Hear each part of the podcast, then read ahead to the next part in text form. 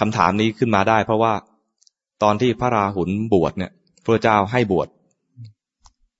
ให้บวชนะ แล้วก็พระนันทะบวชก็พระเจ้าก็ให้บวชนะ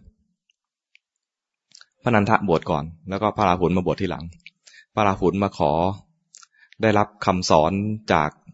พระมารดาว่าให้ไปกราบพระบิดาที่ตอนนี้บวชอยู่เป็นพระศาสดา ให้ไปขอทูลขอราชสมบัติ พระราหุลนะตอนนั้นยังเป็นพระโอพระพระกุมารพระราชกุมาร อายุประมาณเจ็ดขวบเนี่ย ไปทูลขอราชสมบัติ เพราะว่าตอนเนี้ยปู่คือพระเจ้าสุโธธนะครองราชอยู่นะถัดจากปู่ไปแล้วเนี่ย ถ้าไม่มีใครออกบวชเลยเนี่ย พ่อของของเธอก็คือ พระพุทธเจ้าเนี่ย พ่อของเธอเนี่ยจะจะครองราชเป็นลำดับต่อไป นี่พ่อเธอออกบวชแล้วเนี่ยลำดับต่อไปก็คือเจ้าชายนันทะ แต่เจ้าชายนันทะก็ออกบวชแล้ว นั้นลำดับต่อไปก็คือ ลูกของลูกชายคนโต ก็คือพระราหุลลำดับต่อไปก็คือลูกนี่แหละ นั้นเพื่อให้ดูเป็นอะไร ให้ดูดีหน่อย ไปทูลขอราชสมบัติจากพระราชบิดาซะพระราหุลก็ไปกราบ พระพุทธเจ้า มีความสนิทสนมเหมือน เหมือนพ่อกับลูก ไม่ใช่เหมือนอะคือพ่อกับลูกนั่นแหละ ไปทูลขอราชสมบัติพระเจ้าก็ดูแล้วว่า สมบัติทางโลก อย่างเนี้ย มันไม่ยั่งยืนหรอก ก็เลยให้สมบัติที่เป็น ให้สุขโดยส่วนเดียว ไม่ให้ทุกข์ก็คือ อะไรเขาเรียกอะไร ไม่ใช่ราชสมบัติ มันตรงข้ามกันเขาเรียกว่าอะไรมานึกคำไม่ออกแล้วเนี่ย อะไรนะ ที่หมายถึงว่าให้มาบวชอะแล้วก็ ส่งพระราหุลเนี่ยนะโอ้ส่งราหุลราชกุมารเนี่ยให้กับพระสารีบุตร วันนี้เล่านิทานแบบ ทูอินวันเลยเล่าเล่าประวัติสององค์ควบกันเลยนะเนี่ยโยมแยกกันออกไหมเดี๋ยวก็มาพระราหุลเดี๋ยวก็มาพระรัฐบาลนะแต่ไม่มีพระราหูนะ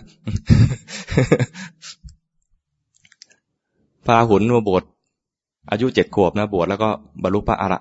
พระอรหันต์ตอนพระราหุลบวชเนี่ย ที่เล่าตรงนี้เพราะว่า พระเจ้าสุโธธนะเสียใจมาก เพราะว่า เขาเรียกอะไร อุปราชหรือว่ามากุฎราชกุมารลำดับต่อไปที่จะครองราชต่อจากพระองค์เนี่ย บวชหมดเลย ลูกชายคนโตบวช ลูกชายคนรองบวช ลูกของลูกคือหลานที่เป็นผู้ชายมีอยู่องค์เดียวคือพระราหุลบวช หมดเลย หมายความว่ายังไง หมายความว่าถ้าพระองค์สิ้นพระชนไปแล้วเนี่ย ราชสมบัติจะตกไปอยู่ในสายอื่น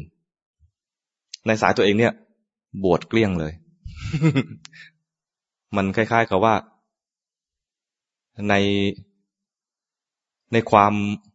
ความภูมิใจของพระราชาทั่ว ๆ ไปเนี่ย จะรู้สึกอุ่นใจหรือภูมิใจถ้าทายาทของตัวเอง ได้รับราชสมบัติต่อ แต่ว่าทายาทของเราเนี่ยบวชหมดเลย หมดความภาคภูมิใจหรือหมดความดีใจที่จะเห็น ลูกหลานตัวเอง รับราชสมบัติ ก็เลยขอพร ขอพรจากพระพุทธเจ้าบอกว่า จริง ๆ ตอนนั้นเนี่ย พระเจ้าสุโธธนะเนี่ย เป็นพระอริยะแล้วนะ แต่ก็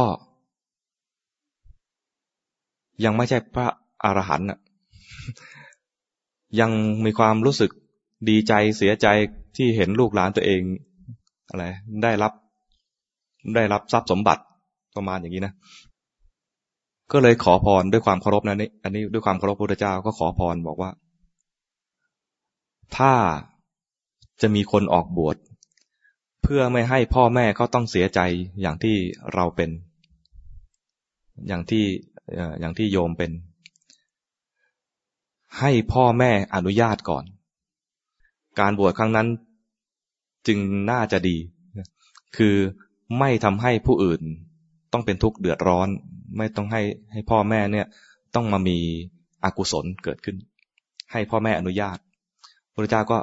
รับพรข้อนี้ ประทานพรข้อนี้ ไม่ใช่รับพรประทานพรว่าต่อไปถ้าใครจะบวชต้องให้พ่อแม่อนุญาตก่อน นั้นพระราขุนบวชแล้วจึงมีจึงมี